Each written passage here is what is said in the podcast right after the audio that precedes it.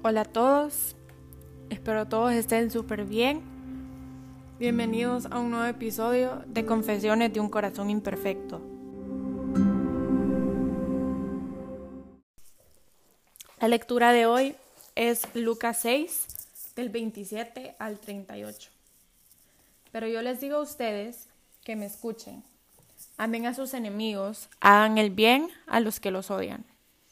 Bendigan a los que los maldicen, rueguen por los que los difaman. Al que te pegue una mejilla, preséntale también la otra. Al que te quite el manto, no le niegues la túnica. Dale a todo el que te pida, y al que tome lo tuyo, no se lo reclames. Hagan por los demás lo que quieren que los hombres hagan por ustedes. Si aman a aquellos que los aman, ¿qué mérito tienen? Porque hasta los pecadores aman a aquellos que los aman. Si hacen el bien aquellos que se los hacen a ustedes, ¿qué mérito tienen? Eso lo hacen también los pecadores. Y si prestan a aquellos de quienes esperan recibir, ¿qué mérito tienen? También los pecadores prestan a los pecadores para recibir de ellos lo mismo. Amen a sus enemigos, hagan el bien y presten sin esperar nada a cambio. Entonces la recompensa de ustedes será grande y serán hijos del Altísimo, porque Él es bueno con los, con los desagradecidos y los malos. El Evangelio de hoy nos presenta la segunda parte del Sermón de la Planicie. En la primera parte, Jesús se dirige a los discípulos. En la segunda parte, se dirige a los que lo escuchan. ¿Esto qué? Esto es aquella multitud inmensa de pobres y de enfermos, llegada de todos los lados. En los versículos del 27 al 30 dice, amar a los enemigos. Las palabras que Jesús dirige a este pueblo son exigentes y difíciles. Amar a los enemigos, no maldecir, ofrecer la otra mejilla a quien te hiera en una, no reclamar cuando alguien toma lo que es tuyo. Tomadas al pie de la letra, estas frases parecen favorecer a los ricos que roban, pero ni siquiera Jesús las observó al pie de la letra. Cuando el soldado lo hirió en la mejilla, no ofreció la otra, sino que reaccionó con firmeza. Si hablé mal, pruébalo, y si no, ¿por qué me golpeas? Entonces, ¿cómo entender estas palabras? Los versículos siguientes nos ayudan a entender lo que Jesús quiere enseñarnos. En los versículos del 31 al 36 vemos la regla de oro imitar a Dios. Eso es algo que tenemos que hacer todos los días. Dos frases de Jesús ayudan a entender lo que Él quiere enseñar. La primera frase es la así llamada regla de oro. Y tratad a los hombres como queréis que ellos los traten. La segunda frase es ser compasivo como vuestro Padre Celestial es compasivo. Estas dos frases muestran que Jesús no quiere invertir sencillamente la situación, pues nada cambiaría. Quiere cambiarlo.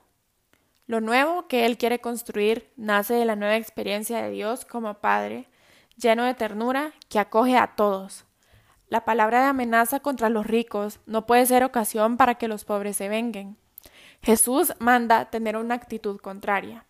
Amar a tus enemigos. El amor no puede depender de lo que recibimos del otro. El verdadero amor tiene que querer también el bien del otro independientemente de que él o de lo que él o ella hagan por mí.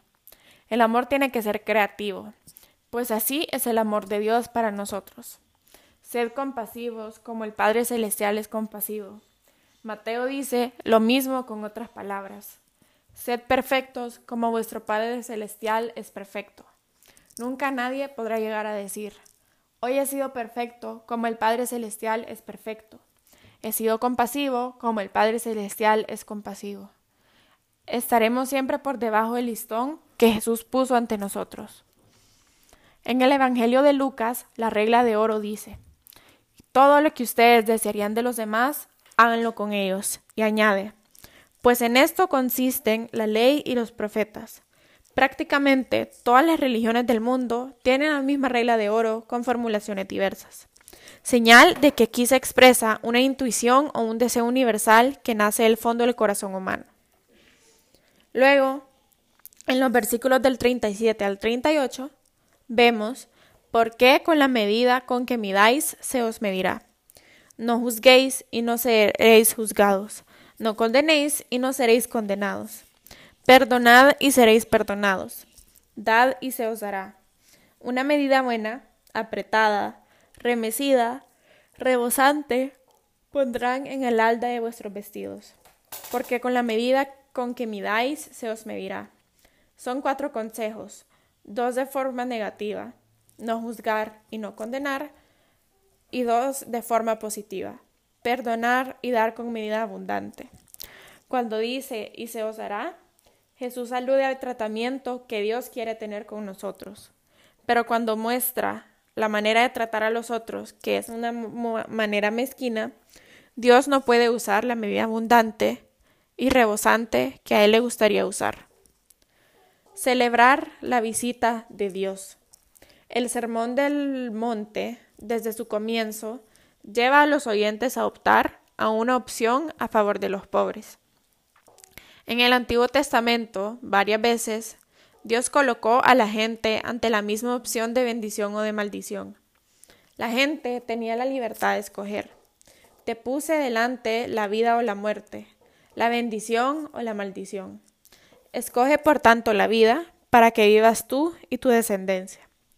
No es Dios quien condena, sino que la gente misma, según la opción que harás entre la vida y la muerte, entre el bien y el mal. Estos momentos de opción son los momentos de la visita de Dios a su gente. Lucas es el único evangelista que emplea esta imagen de la visita de Dios. Para Lucas, Jesús es la visita de Dios que coloca a la gente ante la posibilidad de escoger la bendición o la maldición. Bienaventurados vosotros los pobres, y hay de vosotros los ricos. Pero la gente no reconoce la visita de Dios.